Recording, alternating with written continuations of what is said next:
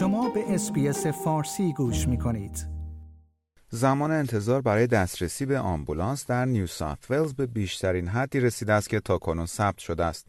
آمار و ارقام مربوط به سه ماهه نخست امسال نشان می‌دهد شیوع گونه اومیکرون کووید 19 در ایالت نیو ساوت ولز باعث افزایش زمان انتظار برای دسترسی به آمبولانس و بخش‌های اورژانس در این ایالت شده بوده است.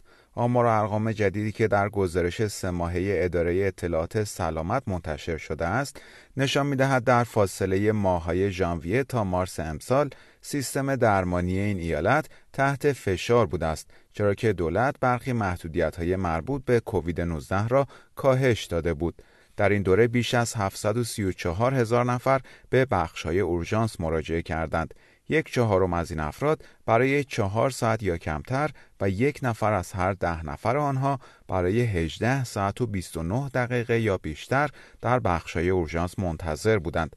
در این مدت 326544 تماس با سرویس آمبولانس گرفته شد که این میزان در مقایسه با قبل از همهگیری 6 و یک دهم درصد افزایش داشته است. میزان تقاضا برای آمبولانس در طول پنج سال گذشته همواره در حال افزایش بوده است. زمان رسیدن آمبولانس به مواردی که بالاترین اولویت را داشتند به طور میانگین 8 و 8 دهم دقیقه بوده است که این طولانی ترین زمان انتظار از سال 2010 محسوب می شود.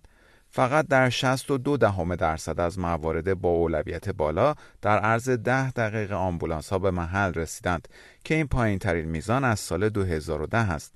به طور میانگین رسیدن آمبولانس ها به محل 15 و 7 دهم دقیقه طول کشید که این طولانی ترین زمانی است که اداره اطلاعات سلامت تا کنون ثبت کرده است.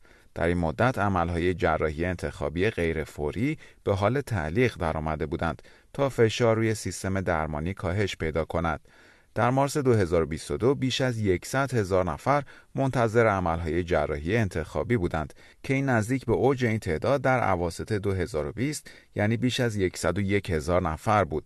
سوزان پیرس دبیر وزارت بهداشت نیو ساوت ولز می‌گوید های اورژانس به دلیل موارد کووید 19 و شیوع آنفولانزا همچنان تحت فشار زیادی هستند. و می‌گوید جامعه می‌تواند از طریق تماس گرفتن با اورژانس فقط در موارد واقعا ضروری به کاستن از این فشار کمک کند. در بودجه جدید نیو ساوت ولز که به زودی اعلام خواهد شد، دولت این ایالت قصد دارد منابع مالی لازم برای استخدام معادل 10148 نیروی تمام وقت برای بیمارستان ها را تأمین کند. like، share، comment. SBS فارسی را در فیسبوک دنبال کنید.